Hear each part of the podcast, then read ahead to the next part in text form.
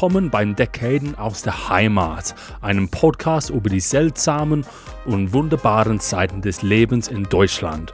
Und das bitte ohne auf Englisch zu sagen. Ich bin Simon Maddox und bei mir ist mein Co-Moderator Nick. He's not in charge anymore. Hauten von 40%Deutsch.com. Na, wie geht's, Nikolas? Sehr gut, danke. Bisschen komisch, eh? Äh, sehr, sehr komisch, würde ich sagen. Aber wir sind hier beim Folge 100 und habe gedacht, vielleicht was anderes zu machen, ne? Hm, wie läuft's? Warum ist dein Deutsch so camp? Ja, auf Deutsch bin ich die ehrliche Seite von Simon, glaube ich, vielleicht. So yeah, here we are, episode 100. I hope you got a kick out of our German, but the rest of the show is back to English. But we are going to do something special because this is a special landmark. Triple digits, baby. Woo! Woohoo! And so we thought we would do a peek behind the proverbial curtain, a little find out session. I'm sure you'll have questions. You've listened to us natter on for like 150 hours of podcasts have probably been put pretty out there. wild. It's pretty wild. It's, it's, congratulations if you've made it this far.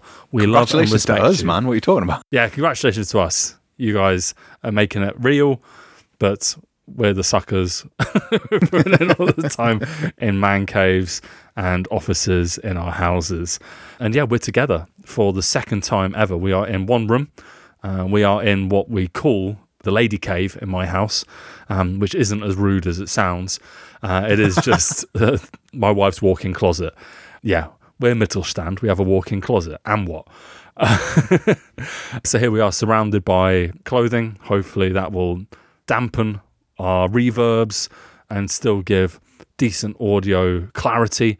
And if there are any complaints, you now know who our producer is. Uh, so at him, not us. So harsh, Simon. So harsh. I'm feeling brutal. I've not even been drinking and I'm already feeling squiffy. High on the excitement of 100 whole episodes. I can't really believe it's been 100 episodes. It's two years since we've started uh, recording podcasts together. I hope we've improved. I guess the, the only the only measure of that is what the, what the listener thinks. Yeah. If you if you want to like make our hundred special, reach out to us. Send us nice messages. Tell us how how much you've enjoyed the show. We love hearing from you. It makes the whole thing feel kind of real and not just us talking into the ether. So if you want to congratulate us, uh, you know where to get us on Twitter, email, Facebook is even an option as of last week, as you know if you heard last week's episode. Instagram, anywhere. We love plaudits. so, so give us some if you feel so inclined. It would make our 100 feel special. So yeah, what's the plan for today? You said we've got a special plan for the uh, hundredth episode. You come up with this genius idea. I, by the way, listen, I love this idea so much. It made me laugh for at least a good couple of days after hearing about it. So Well, I mean, there are all sorts of questions we can ask each other, but I thought let's go to the good people of Teen Vogue. Uh, so, teenvogue.com, your go to portal for all things teeny.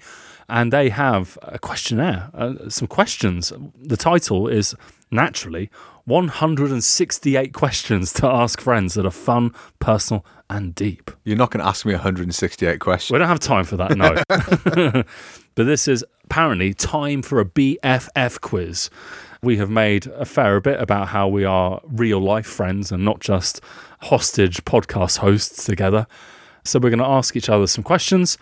And if we don't want to answer them, because this is a free platform, uh, nobody's going to be forced to say anything, uh, we're going to do shots. Mm. Shots of what exactly? Please tell the listener. uh, shots of vodka and absinthe and all sorts of weird shit. Um, yeah. Okay, so we're going to start off just randomly here. Uh, so this is from the subcategory personal questions to ask friends, and I'm just going to go straight in. Number one, uh, Nick, what embarrasses you the most, and or what's been your most embarrassing moment? The question here is not whether I want to answer this or not. It's which of the many embarrassing moments have been the worst embarrassing moment. I mean, the only two ones that I, I think about regularly and that makes me put my fist in my mouth with cringy embarrassment are my early attempts at speaking German. It was like a really warm day, and I went to the gym and I was like, oh, I'm going to speak German. I think I'd been in Germany for, for like about a month, maybe. Didn't really know any German, and uh, I walked up to the receptionist and I wanted to make conversation, and I just said, "Oh, um, ich bin heiß," right? and uh, to listeners who maybe don't speak German, uh, "ich bin heiß" is not the same as saying "I am hot." It is the same as the same way as saying like I'm sexy, essentially. uh, it's mir ist heiß is the correct way to say it. No one had told me. And I, I was really proud. I so proud. I remember being like dead happy, getting changed, going to the gym. No one said anything to us. There was a bit of a weird look on the receptionist's face. And I got home and I told my wife what I'd done. And she laughed for about 30 minutes and then told me um, exactly what I'd said, uh, which would be probably the most embarrassing thing if it hadn't been come the turn of the uh, seasons, like we get to winter, exactly the same receptionist, exactly the same scenario. Thought I'm going to try out some German. Been here for a few months. I'm going to do better this time. Walked in, said to her, "What? Ich bin kalt," which uh, again should be mir ist kalt. And the problem there is this time I'd said I am frigid. So yeah, that's probably the most embarrassing situation I've ever had. This poor receptionist getting all sorts of mixed signals from you as well. oh, exactly. challenging I mean, day. Like, this weird guy's like, I'm dead sexy, and then I'm really frigid. yeah, I still haven't quite lived that one down. Although I did move away, so I never need to see that receptionist ever again. So, what about you? Most embarrassing moment? Oh, or- am I, am I, do I, okay, I'll do the same question. Um, you thought you were going to get I, away I- with I it. I thought I was going to just use that one and not have to answer it myself. Insofar as Germany goes, I went out for my birthday to the pub and got very, very, very, very, very drunk and was like force fed alcohol. And I ended up just like in, in danger of uh, that's how bad I was. I was a liability to myself. And I went home and then tried to get into my building and then couldn't find my keys and was like, oh, I've locked myself out. So then I walked back into the city, back to the pub, just in an absolute state. Asked if they had my keys, they didn't. Uh, and then I went to the other side of the city to a colleague who I knew who was kind enough to let me stay in their flat. Next morning, I woke up feeling awful. Went to my uh, to my flat, called a locksmith to have him let me into my apartment, hoping to forget my spare key. And when I got buzzed into the building and I got to my front door, in front of my front door were my keys, uh, my wallet, and a couple of other personal belongings I lined up like perfectly in front of my door.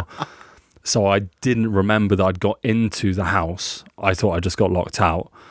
And then my neighbor opened the door and just started like the woman in her 80s, very, very sweet the whole time up to this point, And she just started screaming at me uh, because apparently I'd got into the house and I'd been very, very noisy trying to get myself into the apartment and had argued uh, with people who challenged me. And I didn't remember any of it. And the whole time, this was watched by the locksmith, who was there happy to charge me 50 euros for the call out on a Sunday. And I was mortified, absolutely mortified. Oh, that's a that's a solid start. I think about it all the time. Whenever I, I occasionally have a cold flash, and it's like, oh, that's what I'm thinking about on the subconscious. That poor old lady. Oh, that's lovely. Okay, oh, this has started very well. I'm looking forward to the next question. Which one are you going to Oh, throw? I feel a me? little bit sick already. I haven't even had a drink yet. it's the truth, mate. It's the truth that's making you sick. it's not setting me free. It's making me want to puke. Uh, okay, we'll go to something a bit more positive here. What's your all-time favourite memory? I mean, it's a bit soppy. I I mean, I could obviously choose the birth of um, our lovely daughter. But I think the culmination of, of like the first part of me living in Germany was the wedding. Like you were there. Like, everyone I loved was there.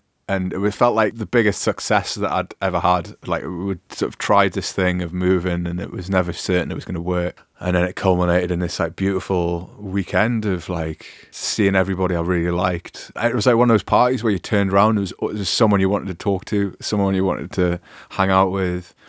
Sad it didn't last for a bit longer, but it was just so lovely. And like there was a little bit of it. It was like the whole weekend. I remember meeting all the Nuremberg group because it was a moment where loads of people that I'd, I had never like seen together in the same place. So like the Nuremberg people, I had people from university and my family all like meeting all these people. And the Nuremberg group was like my surrogate family for about three years. Like and they were so welcoming, and Simon was chief among them in that And I remember sitting in this like Wirtschaft in the middle of nowhere, just near the venue, all the Nürnberg groups sitting at the table. And then my dad rocked up, right? My dad's a vicar and he's like quite sort of middle class and sort of um, a little bit reserved.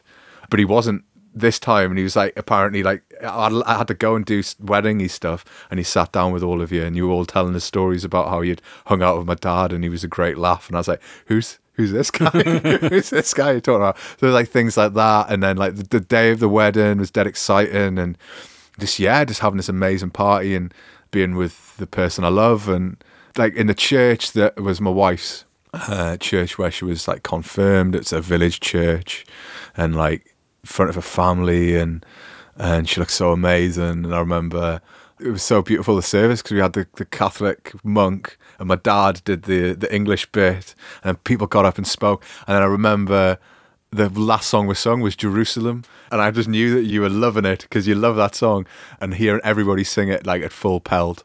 Uh, that was wonderful and just like I remember getting in the car with my wife's uncle. He'd acquired this old classic American like a Impala or something like that and um he was just doing like loops of the town and beeping his horn and like me and my wife just laughing all the way and it was just like yeah it was amazing like that was that's probably like something I think about a lot it's one of those memories that has no negative bits to it at all beautiful real beautiful day yeah it was a really really good day it was, a, it was a lovely wedding. Now I kind of feel like I have to. I also my wedding was also really really lovely.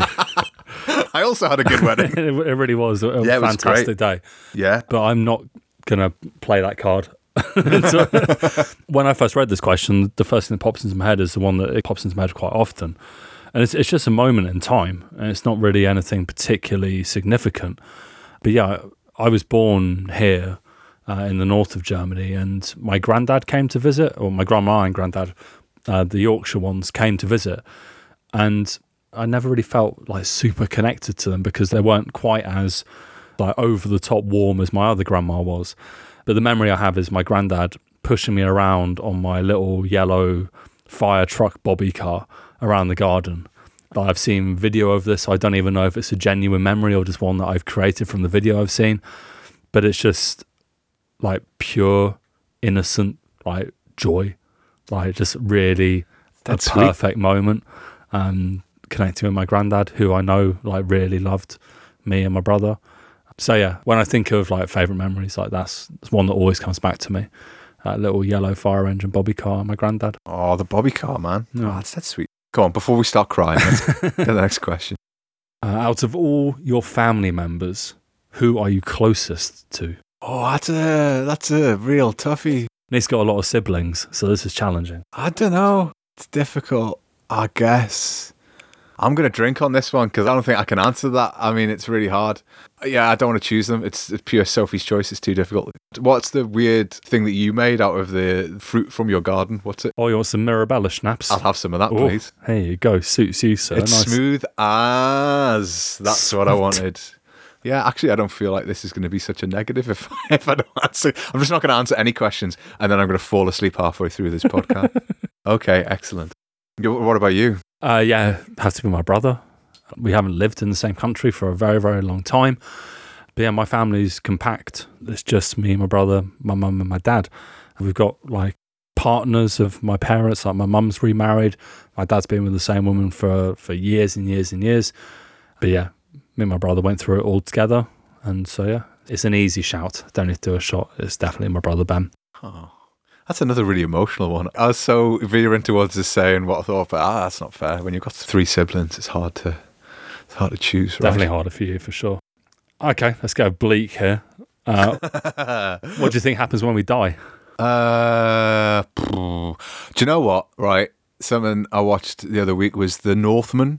And I don't like the Viking interpretation of like you have to die in battle to go to Valhalla, but I do like the idea that when you do go to Valhalla, you like party all day. Or like the, what is it? I mean, the, the official Valhalla is like you have fight a battle every day and, and every night uh, the people who've been killed are resurrected and everyone has a big fucking party.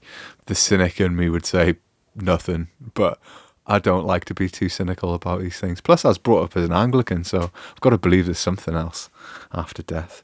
I know they've done like scans on the brain when you've died, and there's still stuff going on there. So, um, what is it? That story about your body being some so many Seven grams. seven grams lighter when you die. So, um, yeah, who knows? I'm gonna go with party, big fucking party. I'm gonna just go with lights out. There's nothing. oh god, Sleep well. there's not much follow up on that, is No, there? there we go. That's basically summed up the podcast and our relationship in a very simple, simple Take that. conversation. Yeah. Okay. Uh, this is going to be the last one from this section uh, on personal questions. What's the worst date you've ever been on? You know, I, I didn't go on many dates. Like, I suppose like the dates would be like you meet people in the pub. I'd meet a girl, and then we'd like hang out in the pub, and then maybe we'd meet up again in the pub. So I never really felt like a date. I have got the best breakup story that like it was a date. We'll take it. It was a weird date because we just broke up at the end of it, and it was the first semester at university. It's actually it's funny because it then led to me meeting my wife.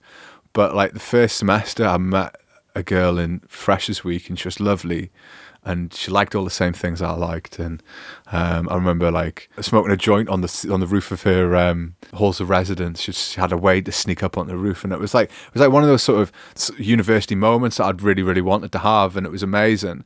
But like after a couple of weeks, I sort of realized like I didn't really want to be tied down. It was like I was, I was single already, and then like to meet someone in, in, in university in the first two weeks, and then be like trying to have like some kind of long term relationship. I just didn't really believe in it, and so I, I'd sort of met up on a date inverted commas, and she was like she knew there was a problem.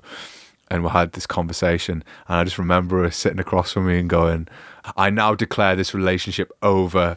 and I was like, and I, I, and I was a bit immature, and I was like instinctively kind of wanted to laugh because objectively quite a funny thing to say in this situation. And I was like, right, yeah, I get it, yeah, I understand. Like, and I'm sorry if I've upset you, and I tried to be mature about it. And then I went into the, I went to the toilet. Like I was like, I've got to go to the toilet, and I went. I'd had a couple of beers, and I went to the toilet, and um, the guy sitting next to us on a different table with her, he was having a date or something with his partner, and he walked in, and I was washing my hands, and he was like standing at the urinal, and he turned to us and went, "You all right, mate?" And I was like, "Yeah." Yeah, it's, it's a bit weird. Did you hear all that? And he's like, yeah, yeah. And he's like, that's the weirdest breakup I've ever seen. just, I just crippled. It was so funny. It was so funny because we've just obviously been this like they've been sitting watching us, just going, "What the fuck is going on here?" and um, I mean, it all turned out fine. I think she went off and she did her degree, and she's often having her successes, and it was just one of those formative things. The funny thing was, I think l- like a month and a half later. I declared my love for my like like I was we weren't even really dating, and I told my wife or my girl she wasn't even my girlfriend, she was someone that I'd met, and I was like I'd like love you, and I think you're amazing, and uh, she said the same thing, and then we started dating, and it was really weird. So like that happened, and I was like I'm gonna be single for the whole of university, and then a few weeks later I was like oh I've met the person that I'm I'm gonna marry, so very weird. And you did. I Wow. did, yeah, totally did, Mad. totally fucking happened. Yeah, go on. How about you? Um, there was a period of my life where, for some reason, I ended up dating like quite a few like rich girls. I think they just wanted to like upset their fathers. And there was there was one of them. She Bit was of rough. yeah, I was a, a sensible amount of rough, I think. And one of them, she was the poshest, like proper like society girl. Like she's in like society magazines every now and again. And we were having dinner and like without there'd been nothing really said for a few seconds and suddenly she's like, You do realise I'm never gonna let you meet my father. How did you feel? Were you like, yep? it was just the weirdest thing anyone had ever said to me.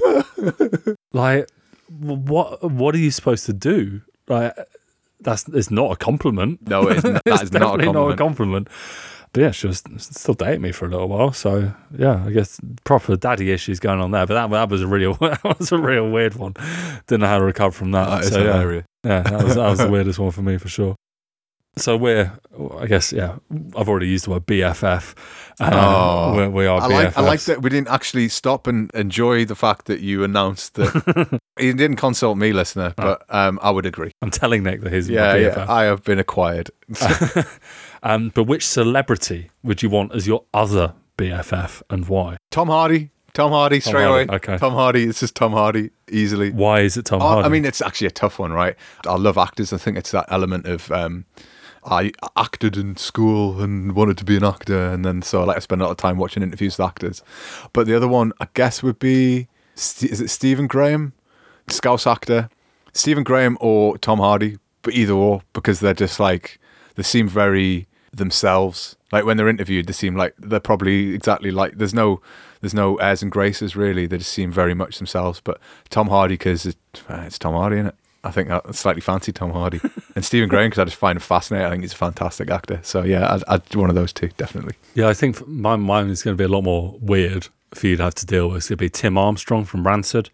Oh right, Um, interesting. Go on. Yeah, like he's like musically one of the biggest influences alive uh, for my taste in music, and yeah, the man's lived. I think it'd be a really interesting uh, couple of evenings with Tim Armstrong slash Time Bomb regaling us with stories of what it was like down in San Fran in the early nineties Oh, yeah. uh, with, with Operation Ivy and the like. That'd be amazing. I should have said Alan Shearer, right? I'm surprised you didn't. Okay, people like food. Your Twitter has highlighted this. That's what people do, really want to really- talk about. So we'll talk about some food. Um, what do you consider to be the ultimate comfort food? Ooh, well, usually I'd choose something sugary, but like if I was making something that I wanted to feel comfortable, it would be like a pie, straight up. The things I love cooking is obviously British food that I don't really get an opportunity to eat that much. And I love it even more that my family really love it too, and my daughter loves it now. But there's something about how it smells. So we use mince quite often, but we could you could use a bit like steak or whatever. You could use any kind of meat. I don't really like chicken pies. I don't know what that is. I, I don't right. We've had conversations about my feelings about chicken being the worst meat. Like a steak pie or like just a mince uh, hackfleisch pie. Um, the process of making it feels very comforting. The smells are really comforting. I love the. It's got all those elements of your cooking, but also you've got to make the dough, and the dough is a real like tactile thing. So there's those moments I feel closest to like when my mum was cooking or something like that, and when my daughter's there, I get that vibe as well because I remember doing that with my mum or being in the round of the kitchen when she was cooking. So that's like pure comfort. There's, it's a joy. It's never one of those things where it's like, oh god, I gotta cook. So I'm making a pie. it's amazing. We also got this amazing thing that my mum gave us that we've had in the family for as long as I've been alive, at least if not longer. And it's uh, you know the uh, four and twenty blackbirds baked in a pie. Well, you know how you put on a pie in the middle if you want to make sure that it, it has a release for the steam, unless you want to cut it open and be blasted in the face by a hot wave, right? You put like lines in it. But this is actually a blackbird made out of uh, porcelain, and you stick it in the middle, and it lets all the steam out the middle, but it looks like a blackbird sticking its head out the top. So that I get to use that as well. And I'm like, oh, I remember when I used that as a kid. And my daughter sees it now and she's like, what? What is this? I'm like, oh, it's. Uh... I tell her the story and she looks at me like, goes, okay. but yeah, I love it. Like, I love that's real comfort for me, sure. What about you? Yeah, I mean it's it's, it's related. It's anything with roast potatoes. Oh, yeah. Roast potatoes are just they're, they're my comfort food, and any excuse to make them, I, I will take it. Uh, we had a couple of my wife's best friends staying last weekend, and I did roast potatoes with some roasted cauliflower and some other bits and pieces. And both of them were just like, oh, this is like food that makes you feel good. Mm. I'm like, yes, you girls get it. And yeah, roast potatoes. I, I'd eat them every day. Energy bills are, are an issue now, Yeah. using the oven less than I would have normally. But um, yeah, if I want to feel completely whole again, then a roast potato will definitely do that. Choice. No. Possessions now. Uh, what's your favorite thing you own and why? I've got an old thing and a new thing. Okay. So the new thing was, I don't know, we've talked about this, the bright uh, uh, neon pink gorilla statue my wife got us for Christmas last year. Every time I look at it, it just makes me, fills me full, of joy. The other thing is a um, WWF action figure that my sister had, and I always wanted to play with it, and she never really let me play with it. And it was always something that, whenever we had all the toys out, I'd have my WWF toys, she'd have her WWF toys, and she just was like, "Nope, you can't. You, you've got those these shitty ones that no one likes. The the characters that I'd chosen that no one knew. Like you could you wouldn't even recognize them if I showed them to you today, even if you were a hardcore WWF fan. And over the, I think it was in the summer, she'd done some clearing out, and it was sitting in, a living room, and I said, "Oh, I've always loved that, a WWF toy," and she was like, "Oh, you can just have it," and I was like, "Oh." I think this is one of the sweetest things. So, uh, Gorilla Statue WWF Ultimate Warrior uh, with jumping effect. um, so, yeah, those are the two that I choose. Okay, nice. Yeah, mine's more of a recent addition, but it's old.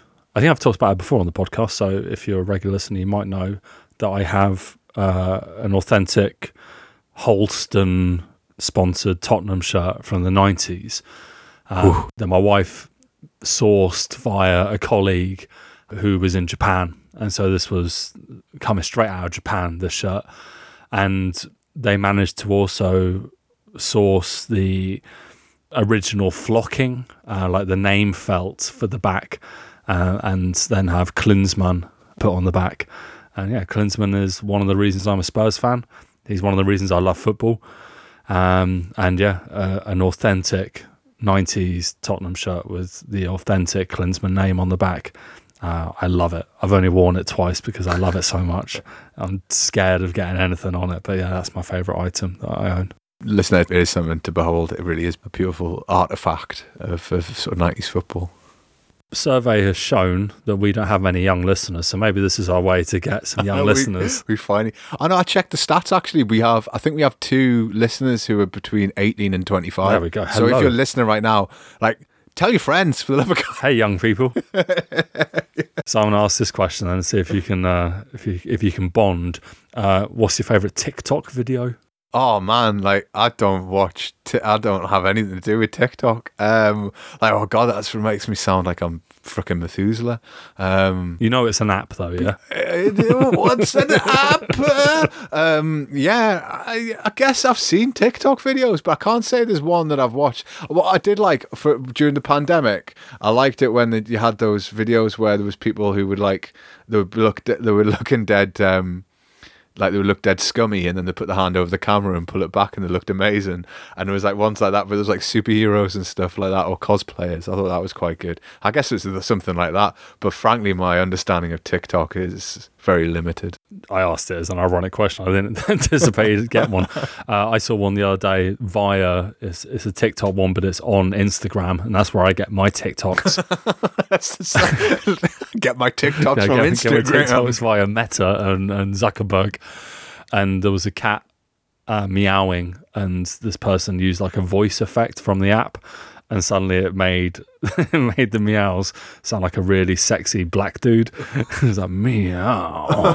it was it was it was kind of captivating. I watched it multiple times. Uh, yeah, so that's my favorite TikTok video. Okay, um, travel, of course, big one for these kinds of questions. Says a lot about you.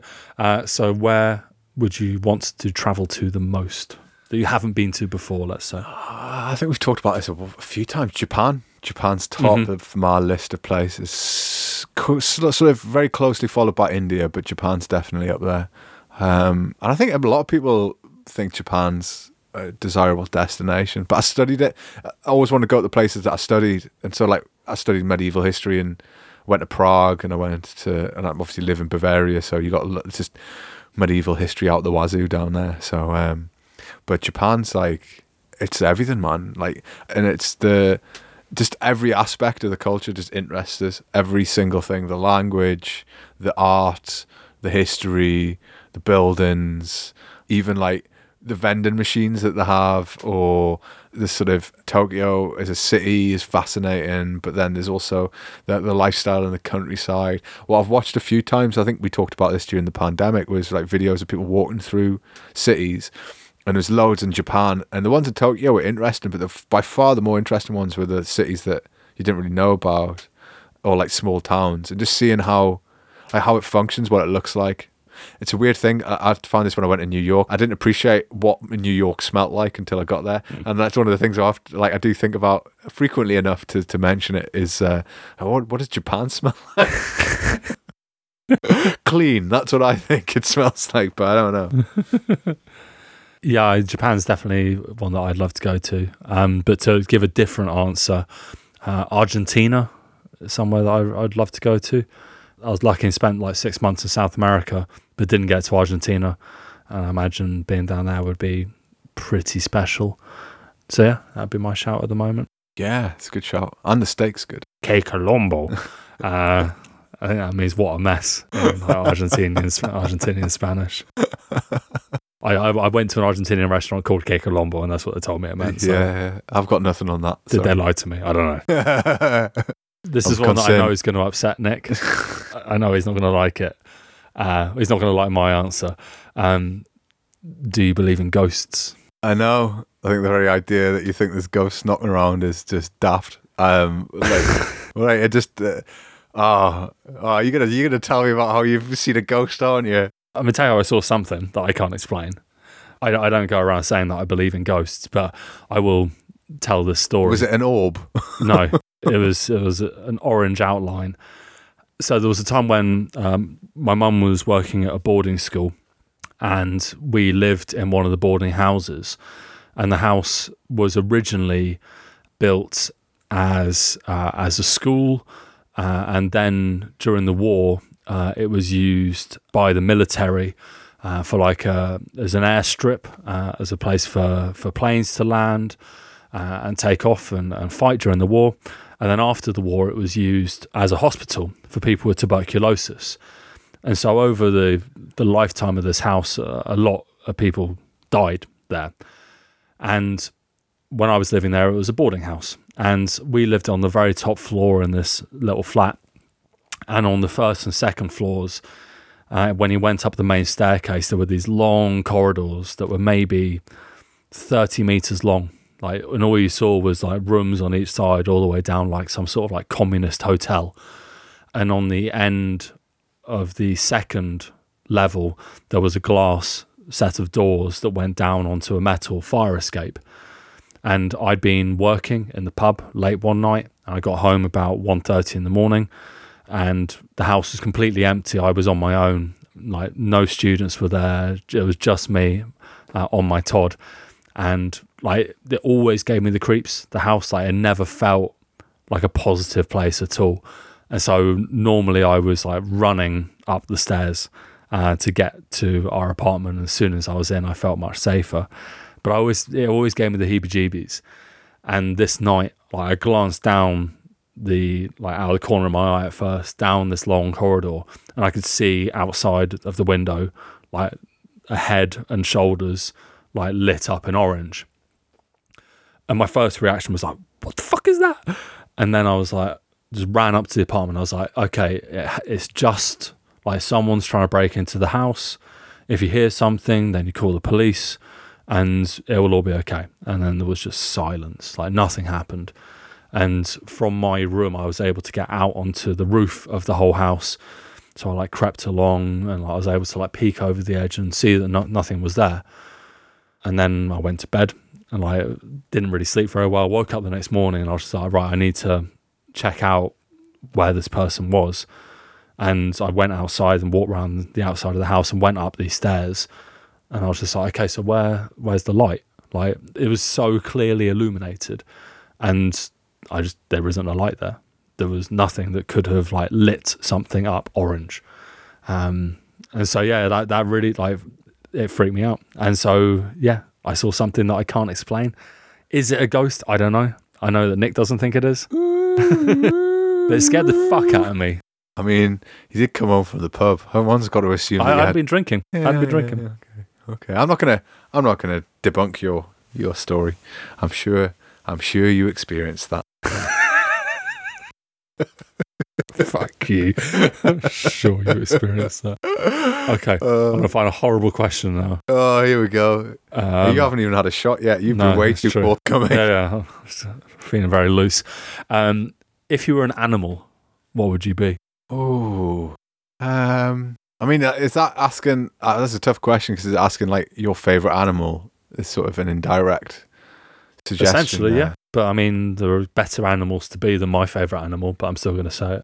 I mean, my favorite animal's a bear, but it feels like a cop out saying a bear.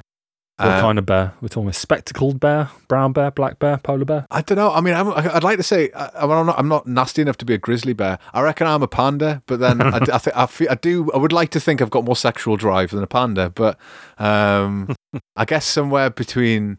It's a brown bear that's mated with a black bear, and uh, that black bear is mated with a panda. So like that's the kind of combination of bear I am. I'm just a- international bear. I'm a mismatch. I'm a mismatch bear. Yeah, I guess bears. The? I don't know. I mean, uh, yeah, I can't think of another animal I'd want to be.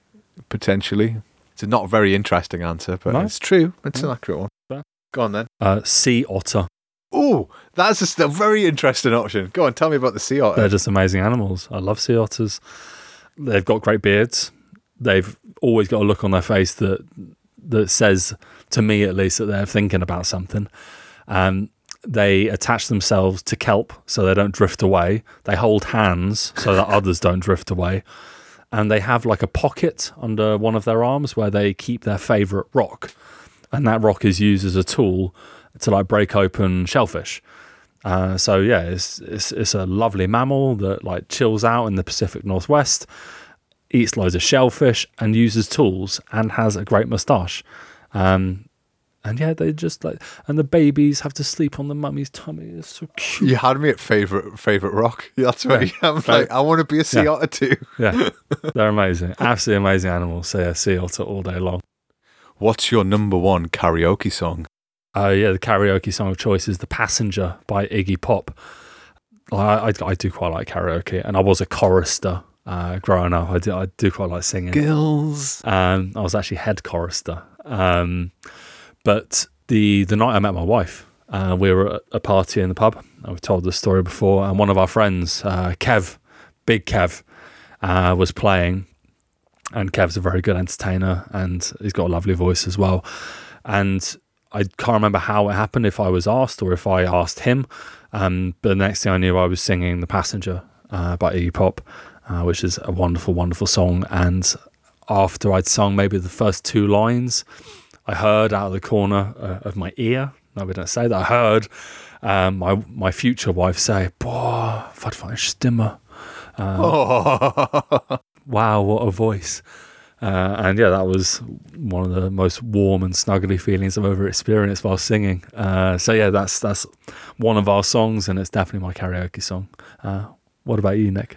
I sing like a lump of lead hitting a rock at high speed. I have really a very deep voice. I used to sing in the school choir, but then my balls dropped and I lost all those skill sets. I, I do remember once singing "Let Me Entertain You" uh, at a karaoke thing, and people literally like cringing because my the notes were not being hit by any stretch of the imagination. Um, I sing to my daughter, but they're like Geordie songs, so it works in my accent.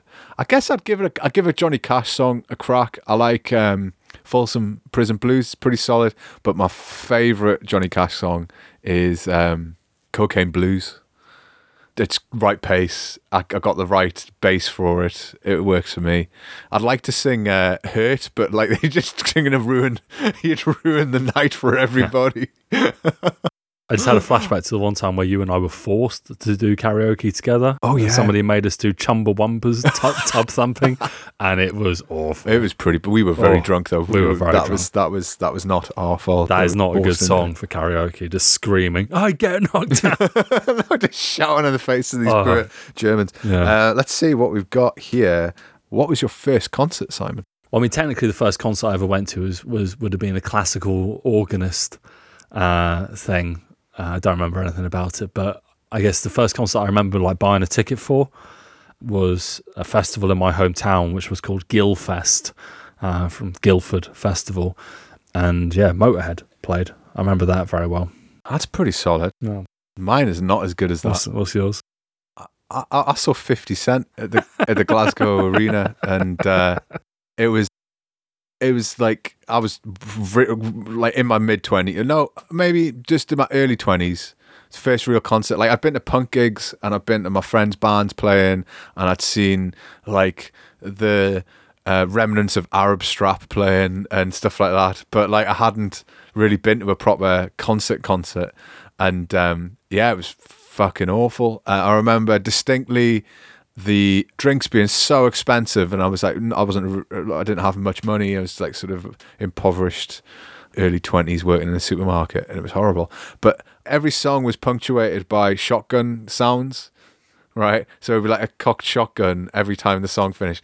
And it was like there was like was it Reebok adverts or Nike adverts like swirling on the big screens. And then at the end he took his shoes off and was like, These are the new Nike or Reebok, whatever twat shoes and like you should buy them and I was like this is horrendous if this is what concerts are I never want to go again so yeah it was the whole thing just felt like the worst in fact I remember that someone it, it offered me the ticket I don't think I ever paid him for it um, and I don't feel bad about it there's a real Teen Vogue mm-hmm. question here that I want to ask because it, it, it, just makes me laugh. The language of it makes me laugh, right?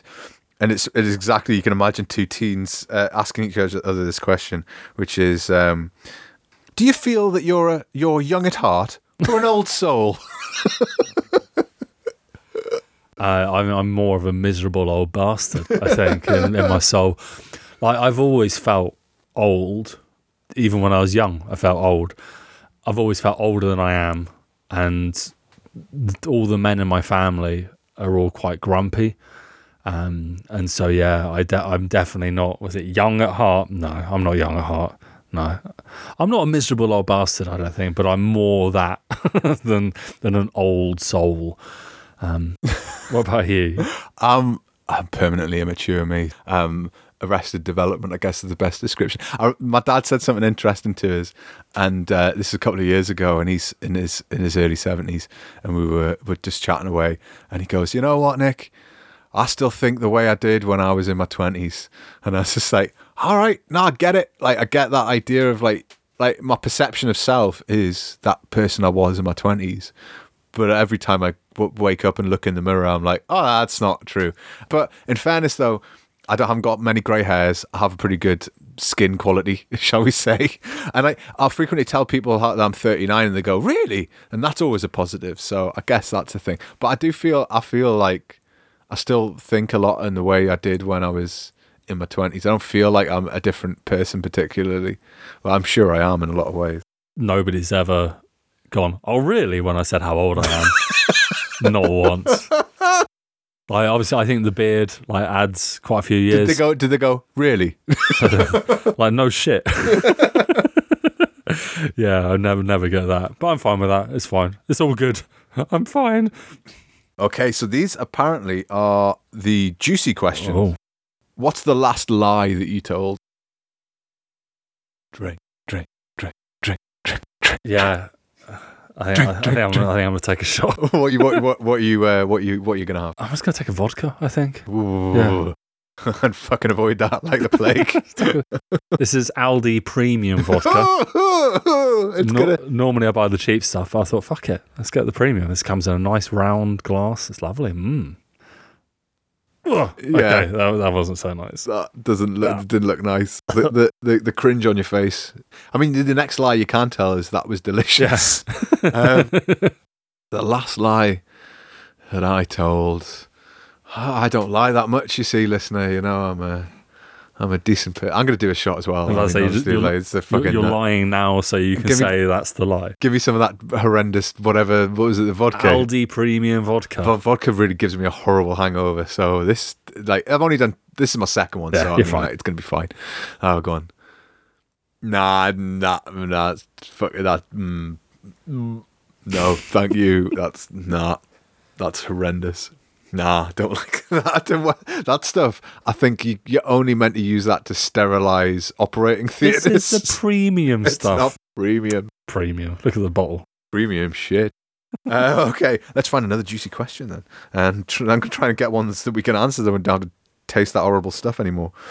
Um, what do you consider your best physical feature? My beard, probably now. It's a very good beard. Yeah, like it's it's either my height or my beard. Um, I'm not in great shape. I'm the heaviest I've ever been. Uh, so it's definitely not my belly or my torso or anything like that. So yeah, it, it, has to be beard. Like it's just overcompensation for the fact that I'm losing my hair on top, uh, and I, I, feel very blessed that I'm able to grow a pretty yeah lumberjack esque beard. it's a beautiful thing. It's striking, I would say. Um, I, uh, we've already talked about my body issues, but uh, the the bit that I've never had any complaints about, the bit that I enjoy the most, is my shoulders. I'm really happy with my shoulders, perfectly proportioned. They're broad. They they look like they can carry a lot of weight. That's it. That's the only bit that I look at and go, "Yep, yeah, happy with that. That'll do. That'll do, pig." that tickled you, didn't it? It did. I was imagining that in your house you only have mirrors that. I do. A lot of them stop at the shoulders, surprisingly. Uh, yeah, I've had my house designed specifically that. Uh, it's all hair and shoulders. Yeah, yeah. I never need to look at any other parts of my body. What's the worst decision you've ever made? I think probably um, the worst decision I probably ever made, although it did work out in the end. When I was picking my A levels, I decided because I'd got an A star at GCSE German, I was like, okay, I'll do German.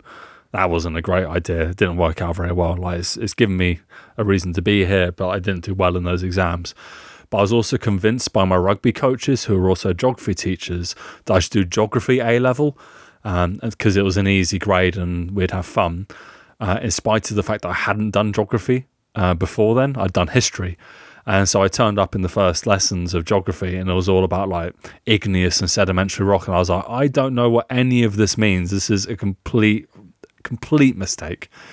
So yeah, then I had to go and find out what my other options were. And I could either do chemistry, physics, or religious studies and I ended up doing religious studies, and that ended up me uh, reading philosophy at uni. So it did all pan out, but it was just a ludicrous decision to be like, oh yeah, I'll do geography, a subject that I haven't done for five years. But yeah, worked out. But it was a pretty stupid decision. Yeah, well, it's always it's always good when you have a stupid decision that works out. Mine is a stupid decision that didn't really work out. Everyone knows that. Certainly, those regular listeners will know that I enjoy um, uh, a sealed knot Civil War battle reenactment every so often. And back in the mid 2000s, I uh, made the fateful decision to drink uh, seven pints before going on a battlefield. And in the first push, it collapsed and my knee dislocated. Ooh. And the pain, the pain I still remember to this day. Um, and I just remember just like, the, oh yeah, I remember pushing people, like, I was like, I need to look at it. And someone went, don't look at it. And I was like, then I needed to look at it. And I looked at it and it wasn't actually that bad. It was just really swollen, but it was so painful. It was the most painful thing that's ever happened to us. So all I can say is, um, if you're going to fight in an English Civil War battle, try and do it sober. It'll save you a lot of time and effort in, in rehab and hospitals. Well, that's definitely the most useful advice we've ever given on this podcast. you definitely, definitely.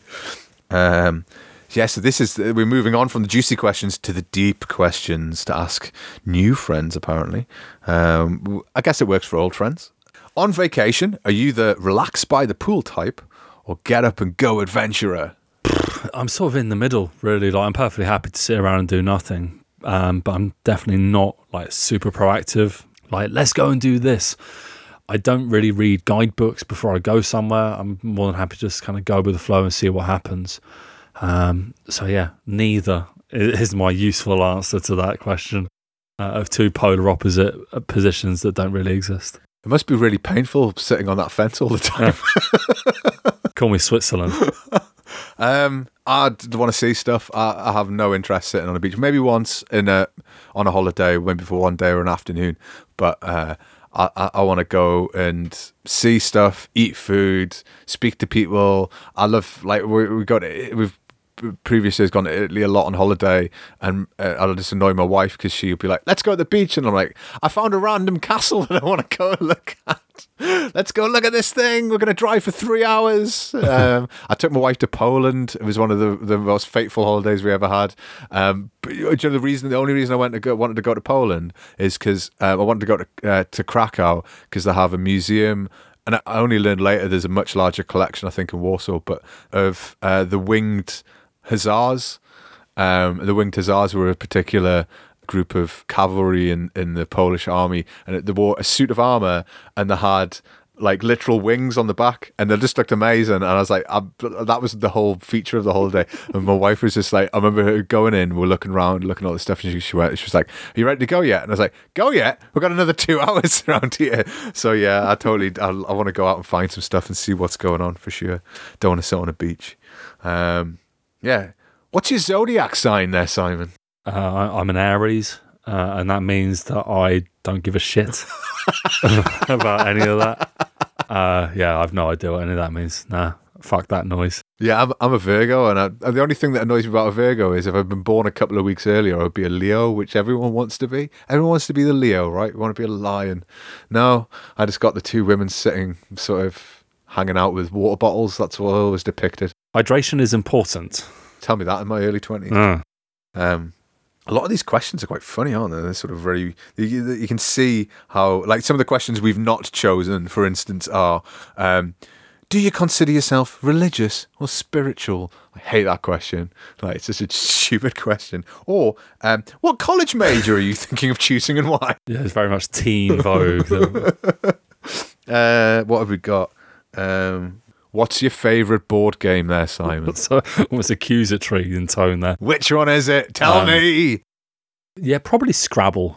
Uh, I, I do enjoy a game of Scrabble, um, but for something a bit more full on, a bit more involved from other people, uh, then yeah, Monopoly or Risk.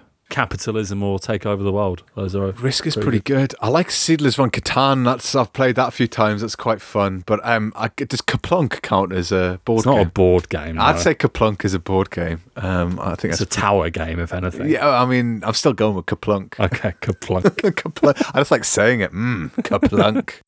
um, what's a value you're unwilling to compromise on? I mean, I'm pretty flexible. I think on most of my values, I, I like punctuality. That's pretty important to me. But I think the one that is probably the biggest trigger for me is politeness. Uh, if people are rude and abrasive, I, I I find that very very hard to digest, and I'm not going to accommodate that very happily uh, into my life. But most other things, I'm I'm happy to to to sort of accept people as they are for all their foibles. But if you're a dick about it, if he was rude and abrasive or ju- or or look down on other people, then I got no time for that whatsoever. Uh, so yeah, respect and politeness are probably the two that I think are probably the most important. Yeah, I think that says something about us because I feel like it's not quite politeness, but like having a lack, like a lack of empathy. Mm-hmm. like it's something that really like i always feel like um i can't i always try and see it things from other people's positions because i feel it helps I, I don't know i think that was a defense mechanism mechanism when i was at school and it saved me from being bullied a lot. Um like if you think like the bully they'll never catch you right? Like, the bully never think of finding you? Um turns out uh, in a classroom. Um I, yeah i feel like um i feel like when you see people who rush to judgment Like, I feel like being dead when you're dead judgy. I, I prefer people who are like open minded and willing to take people as they are and not sort of um, uh, just treat people like like these questions are a good example. Like they're they're only giving a snapshot of, of a personality, but like just judging people because of because they have a, a different opinion. I feel like that's a that's a pretty terrible thing. I think. Um, when we talk on online, for instance, one of the things that frustrates me is sort of militant opinions about I don't know bean and shtick or something. like that. no, that's a shit cake, and I'm like, "Ah, I don't really care. Uh, so yeah. Um, okay, Simon, if you could time travel, where would you go? It'd be it'd be quite a dangerous one, but I, I I like the idea of going to like Machu Picchu when it was like a vibrant city, like full of life. oh yeah, and like when South America was like a power, I, I think that would be a fascinating period uh, to go back to. I don't want to go back in like 1920s New York or anything like that. no, I Definitely don't want to be around in the 40s. Uh, so I think yeah, something around like the 1500s in in Peru.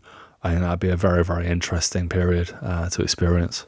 I, I like that's a good one. I think a similar sort of era, but I'd go uh, medieval all the time. Mhm. Like I know it would be horrific. Like everyone knows the medieval era is pretty horrible. I just want to see it, you know. Mm. Like, I, I, I probably would have said the 17th century, but then like I kind of feel like when you reenact a battle, you get some sense of what certain certain emotional values, at least of what what it was like. So I'm not really interested in going back to a period I've reenacted, but I'd certainly like to see what like when seeing castles when they were like fully built and like what they look like, how they operated. We went to a place that's near Neuschwanstein and they've got these two castles on, on opposing hills and were built by I think a father and a son. And they're like hard to get to and they were like they, they were there just to sort of protect um, the area, and it's and, and it's sort of uh, overlooked these sort of plains around around near Neuschwanstein, and there were ruins. I'd love to have seen what they looked like and like how they operated because it's like a hub of life that isn't really there anymore. It's just a ruin. But Mm. all that stuff really excites us for sure. So we're going to do a final few questions here. Uh, so what I'm picking out here is what's your most watched movie? Oh, uh, Edge of Tomorrow. I think I've watched that. I've watched that film so many times. I love that film. Like, I don't even know if it's necessarily my favorite movie. Probably Back to the Future is my favorite movie, but like, um, or Ghostbusters, one of the two. I've watched them probably equally amounts of times. But in the most recent years, I've probably watched that over the last. Oh, certainly during the pandemic, I watched it about seven times. like, and that I, I've probably watched in my lifetime Ghostbusters or Back to the Future more times. But Edge of Tomorrow is like it's got everything. It's got everything. It's got time travel. Tom Cruise, like I know he's a crazy, right? But he's such a. He, I love watching that guy in a movie. Like if Tom Cruise is in a movie, I'll watch it, no problem. He's really good at what he does. He's a really good actor. like he's really good. He's really engaging, you know. And he's he's yeah. I'd watch that. I'd watch that again now. If you said let's watch Edge of Tomorrow, I'd be like, yeah, let's watch it. and I could almost quote it word for word, but yeah, it's beautiful. Yeah, I think mine's probably a Wes Anderson movie. I don't know if it's The Life Aquatic with Steve Zissou or The Royal Tenenbaums. I've watched both of those a huge amount, and I, I love all of his movies. None of them ever get old, and they're always charming. Um, the other one, I guess, is pro- I haven't watched it in a while, but I watched it a lot uh, back in the day. Was Eternal Sunshine of the Spotless Mind uh, with Jim Carrey and Kate Winslet. Like that movie just like affected me. I watched it all the time for a period at university, especially. Uh, yeah, quite bleak compared to the happy, colourful world of Wes Anderson movies. Yeah, just a little bit, just a little bit. but um, do you have any hidden talent? Not really, but there is one thing I can do that seems to be less than common. Um, I can wiggle my hair. Go on, you can as well. That's really I don't, I don't have much hair anymore, but I can That's wiggle really it. weird. So I a lot some people can wiggle their ears, but I can do like the whole front of my of my forehead, like the hairline there wiggles.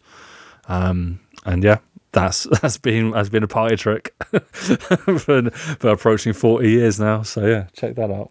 Honestly, I, I asked that question because I thought in the, when you were answering, I might come up with something. I, I feel like I've got no ta- I don't feel like I've got any talents at all. I don't feel like I got like I can talk the hind legs off a donkey, but that's a pretty overt talent. It's less than a hidden talent. Like I don't really have any. Like, do you know I look at my CV, I look, I'm like, I don't. Like, what do I put on this? You know, like I've got nothing. I haven't got any. I can't sing. I can't dance. Like I can't really draw.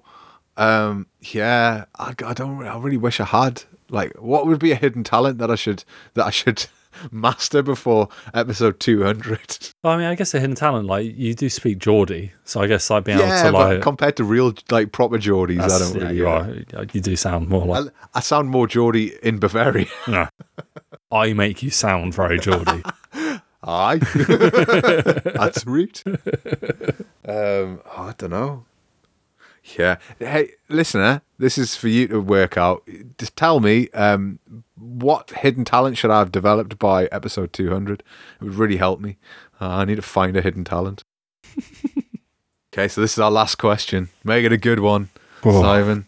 The pressure's on, my friend. Or just make it about the same level as all the other questions. Yeah. questions. I mean, Teen Vogue doesn't have a section of now here's the really good stuff. Yeah, this is the best one. We've answered some pretty solid questions.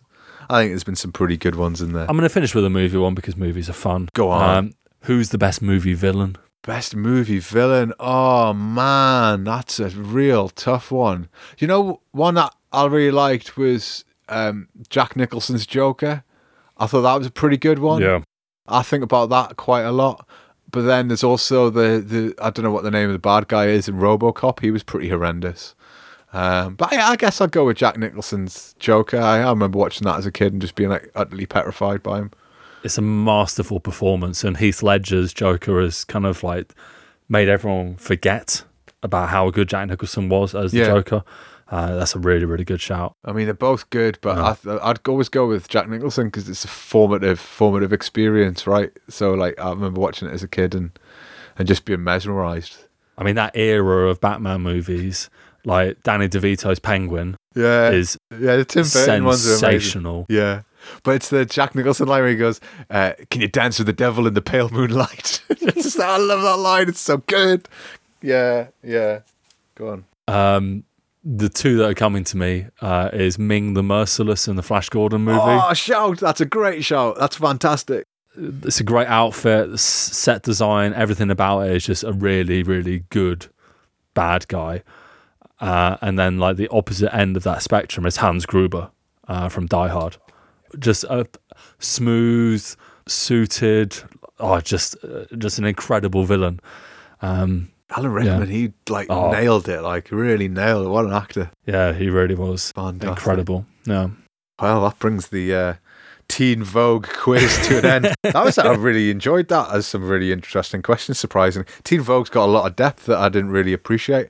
So yeah. Well, um, uh, we hope you've enjoyed the last hundred episodes and this episode in particular, uh, listener. And we uh, will be back next week with episode one hundred and one. If you are enjoying the podcast, please do. Now we've made it to 100. Give us a rating on iTunes or wherever you listen to us. Spotify, give us stars. We want them. It would be great if you retweeted us, shared a link, or posted with the hashtag Decades from Home, all lowercase, uh, on Twitter or Instagram. Uh, you can also support the podcast by going to ko-fi.com forward slash Decades from Home and contributing to help us keep going for another round of triple digits. Yeah, we're still working on the Facebook uh, page. Uh, it's a work in progress. I would love it if you could like it and, and maybe share some of the shows among if you are on Facebook. I know it's one of those platforms that people love to hate or just hate in general. But um, yeah, we're sort of working out how we can build a community there. So if you're on Facebook, give us a like and comment and uh, yeah, help us build like a cool little community that's not necessarily controlled by uh, Elon Musk. Yeah. As ever, if you have any questions, feedback, or maybe an article or topic you'd like us to cover, you can tweet Simon on at Decades From Home, and you can tweet me at 40% German. You can also get us on decadesfromhome at gmail.com. If you have time, take a look at 40%German.com. Weekly articles are up every Saturday. All that's left to say is tschüss and bis zum nächsten Mal. Ade.